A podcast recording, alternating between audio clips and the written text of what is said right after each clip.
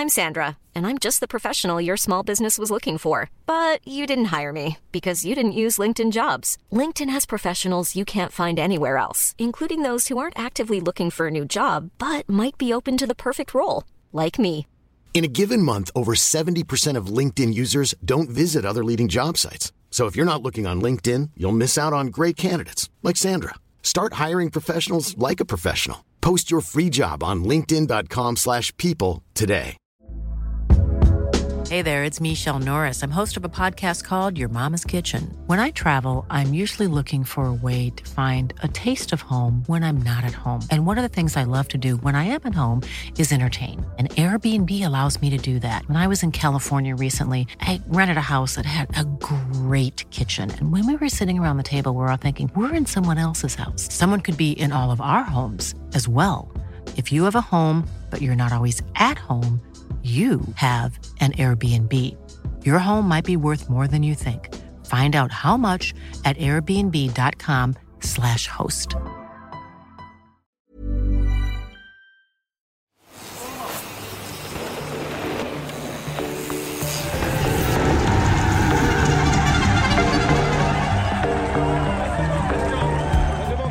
Welcome to Recycle by Eurosport, a retrospective series on the most compelling, the most controversial, and the most extraordinary riders and races in cycling history. Written by Felix Lowe and narrated by me, Graham Willgoss. Last time out, we revisited Bernard Hinault's battle through blizzards to win the 1980 edition of Liège Bastogne Liège. The ride was, in Hinault's words, hellish. This time, Recycle is on another road to hell. It's a road that has staged some standout moments in the history of the Giro d'Italia, from Fiorenzo Magni's grimacing heroics in 1956 to Simon Gerrans dropping Chris Froome in 2009. So, just why has this one devilish climb provided the backdrop for so many landmark moments in the history of the Giro? They say 666 is the number of the beast, not that many riders to have taken on the monstrous climb to the Basilica San Luca in northern Italy need reminding. Towering above the city of Bologna, the eye catching basilica is reached by a steep 1.8 kilometre climb lined by a sandstone portico made up of 666 arches. And, with the gradient ramping up to a maximum of 16%, each one of those arches will feel fairly diabolical, no matter who you are in the peloton.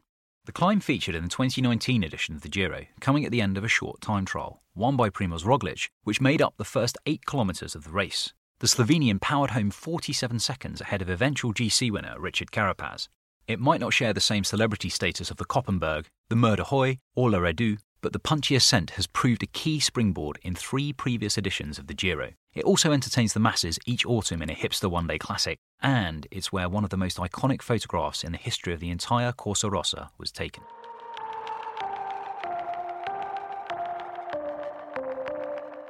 The longest portico in the world is an arched walkway that zigzags 274 metres above sea level, where the red 18th century church stands on the site of the 15th century church that came before it.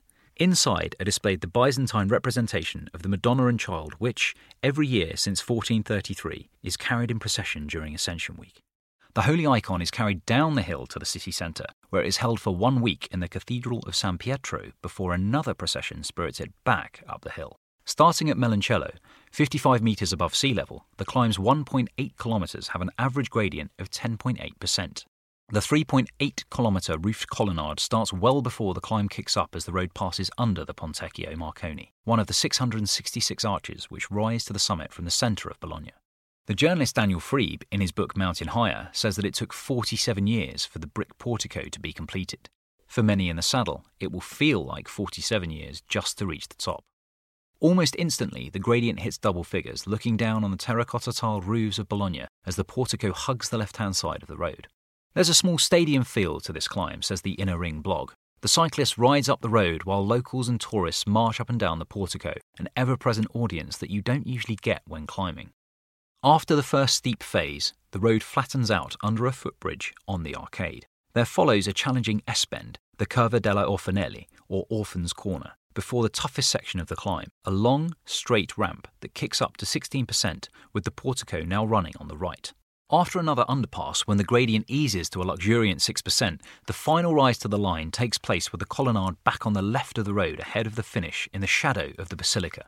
Unlike, say, the Church of Madonna del Ghisallo above Lake Como, which features in Il Lombardia and boasts a small cycling museum, the Basilica di San Luca has no cycling history as such. As the Inner Ring reports, however, it does bear the motto Salvation from the Mountain.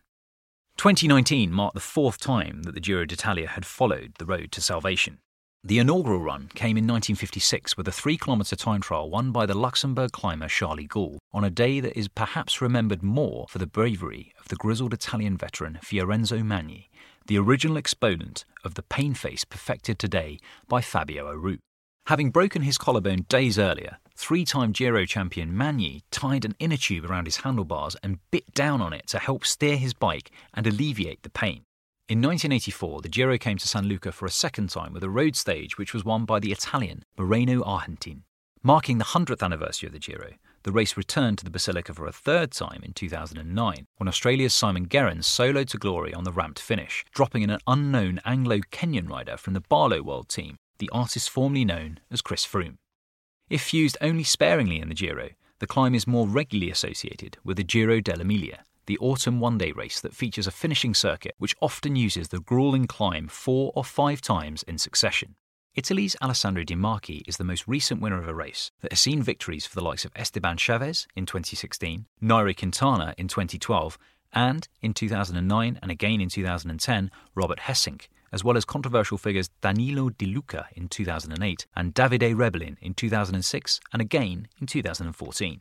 One of the most memorable wins, however, came in 2001 following a series of astonishing attacks from Germany's Jan Ullrich. It showcased the climb in all its brutality. He blew away Ivan Basso and Cadel Evans, among others, before outsprinting Francesco Casagrande and Rebellin to the line.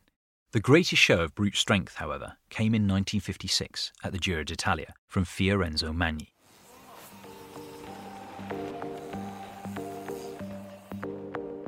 Never mind the technical pros and cons, Magni's exploits are possibly the best argument against tubeless tyres we've ever seen. Because without a supply of spare inner tubes, we would have been deprived of the most celebrated photograph from the golden age of Italian cycling.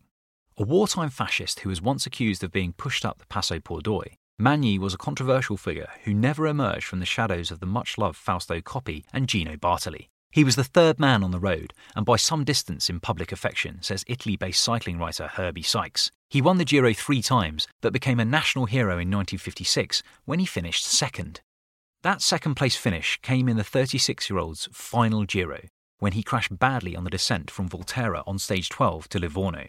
It later emerged that Magni had broken his left collarbone. At the hospital, they said I should put on a plaster cast and quit, said Magni. But I didn't want to. Since the next day was a rest day, I told the doctor to do nothing and that we should wait and see.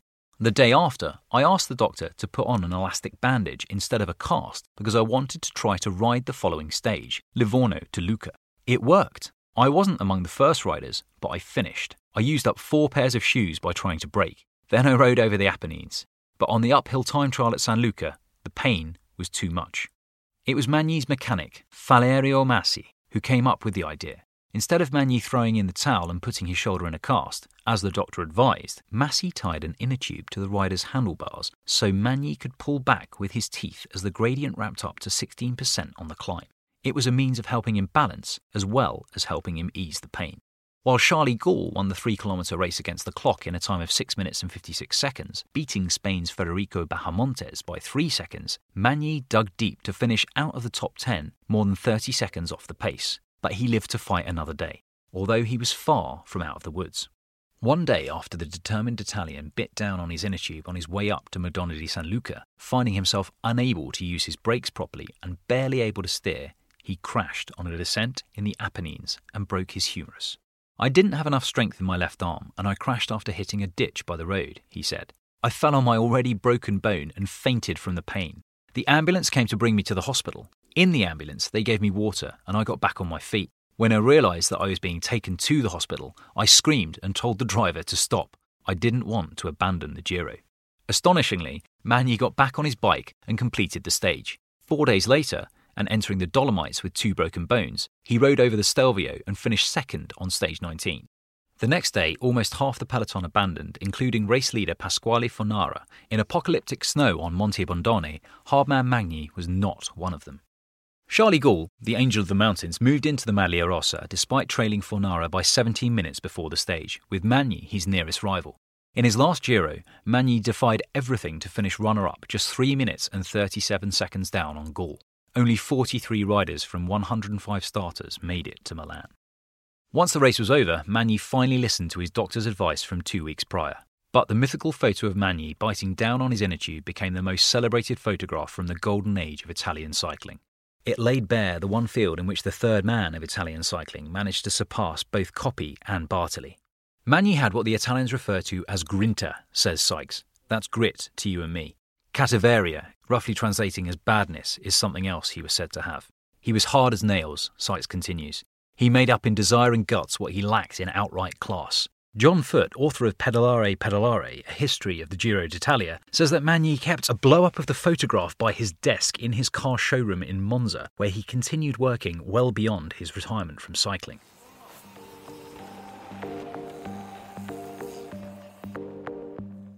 There were no rubber pain relief devices on display when the Giro returned to the steep ramp to St. Luca again in 2009, and Simon Gerrans famously dropped the future multiple Tour de France winner Chris Froome on his way to victory. I was racing for the Cervelo test team, and our leader for the race was Carlos Sastre, Gerrans recalls. Our goal was to win the race with him, so he told us to be as conservative as possible in the first couple of weeks. Then, in the final week, the plan was to start animating the race. With the Spaniard Sastre sitting in fifth place on GC, it was stage 14 when Gerrans and teammate Philip Deignan got the nod to attack.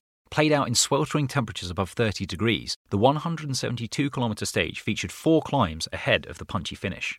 The 13 man move had a big enough gap over the peloton as they started the climb. After some early pace setting by Ukraine's Andrei Grivko, Ruben Bertogliati of Switzerland rode clear before Froome, three days after his 24th birthday, tried to bridge over. Chunkier than the elbows and knees cyclists we know today, the then Barloworld Rider was making his maiden appearance at the Giro. Gerrans latched on to Froome's counterattack, and the pair reeled in Bertogliati on the first steep double digit section of the climb. But it was on Orphan's corner when Gerrans started to show his class. The Australian hit the steepest part of the climb and dropped Froome with ease. As Gerrans passed under the Flamme Rouge, his inexperienced rival could be seen zigzagging his way up the 16% incline as the chasers closed in. The crowds that day were enormous, with many spectators watching from the arches of the portico, making the finale a claustrophobic but stunning spectacle.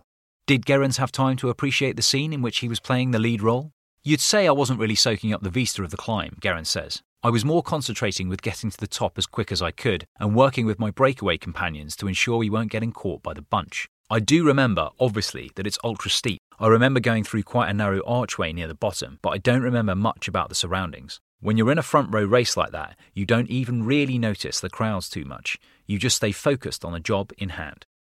Gerrans soloed to victory by 12 seconds over Bertogliati, with Froome pedalling squares on his way to sixth, 36 seconds down, his best stage result of the Giro to that point. Having ridden the climb, could Gerrans envisage riding it with a broken collarbone like Magni? Oh my goodness, he says. Absolutely not. I've obviously seen that photo, but I wasn't aware that it was from that climb. I've completed stages with some broken bones in the past, but it's really tough when you've got to really use your upper body to pull up on the handlebars. On a steep climb like San Luca, if you have a broken collarbone, that would be very difficult. Having already won the Prato Nervoso stage at the Tour de France in 2008, the Australian went on to complete a Grand Slam later that year with victory in stage 10 at La Vuelta a España at Murcia. Gerrans' win on stage 14 of the 2009 Giro also opened the floodgates for his Cervelo test team, Carlos Sastre won twice in the final week at Monte Petrano and Vesuvius, en route to finishing fourth in Rome. He was later elevated to runner up behind Denis Menchov following the retroactive bans of Italian duo Danilo Di Luca and Franco Pellizotti. Lithuania's Ignatas Konovalovas added a fourth win for Cervelo in the final time trial in Rome. A year later, in 2010, both Gerrans and Chris Froome, who finished his first Giro in 36th place overall, joined Team Sky. After two frustrating seasons, Gerrans left the British team to join the new Australian project at Greenedge. Froome looked to be joining him on the way out until a sudden upturn of form at the 2011 Vuelta España, where he came within 13 seconds of the GC win. He was later awarded the overall title. Back at the Giro in 2018, Froome gave us one of the most extraordinary days in cycling history, obliterating his rivals with a solo 80 kilometre escape that put him in the Maglia Rosa. He would, of course, stay there to complete his Grand Slam of consecutive Grand Tour wins. It was a win that seemed so unlikely nine years previously, with Froome zigzagging behind Gerrans on the road to San Luca.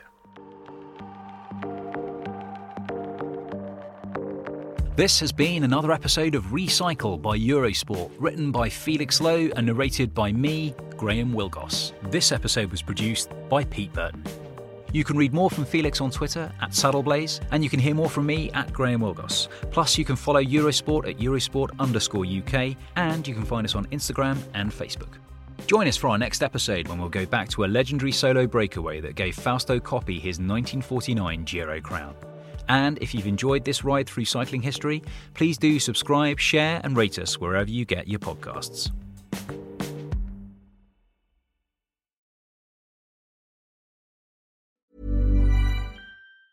Hey, it's Danny Pellegrino from Everything Iconic. Ready to upgrade your style game without blowing your budget? Check out Quince. They've got all the good stuff shirts and polos, activewear, and fine leather goods all at 50 to 80% less than other high-end brands. And the best part? They're all about safe, ethical, and responsible manufacturing. Get that luxury vibe without the luxury price tag. Hit up quince.com slash upgrade for free shipping and 365-day returns on your next order. That's quince.com slash upgrade. Hi, I'm Daniel, founder of Pretty Litter. Cats and cat owners deserve better than any old-fashioned litter. That's why I teamed up with scientists and veterinarians to create Pretty Litter. Its innovative crystal formula has superior odor control and weighs up to 80% less than clay litter. Pretty Litter even monitors health by changing colors to help detect early signs of potential illness. It's the world's smartest kitty litter. Go to prettylitter.com and use code ACAST for 20% off your first order and a free cat toy. Terms and conditions apply. See site for details.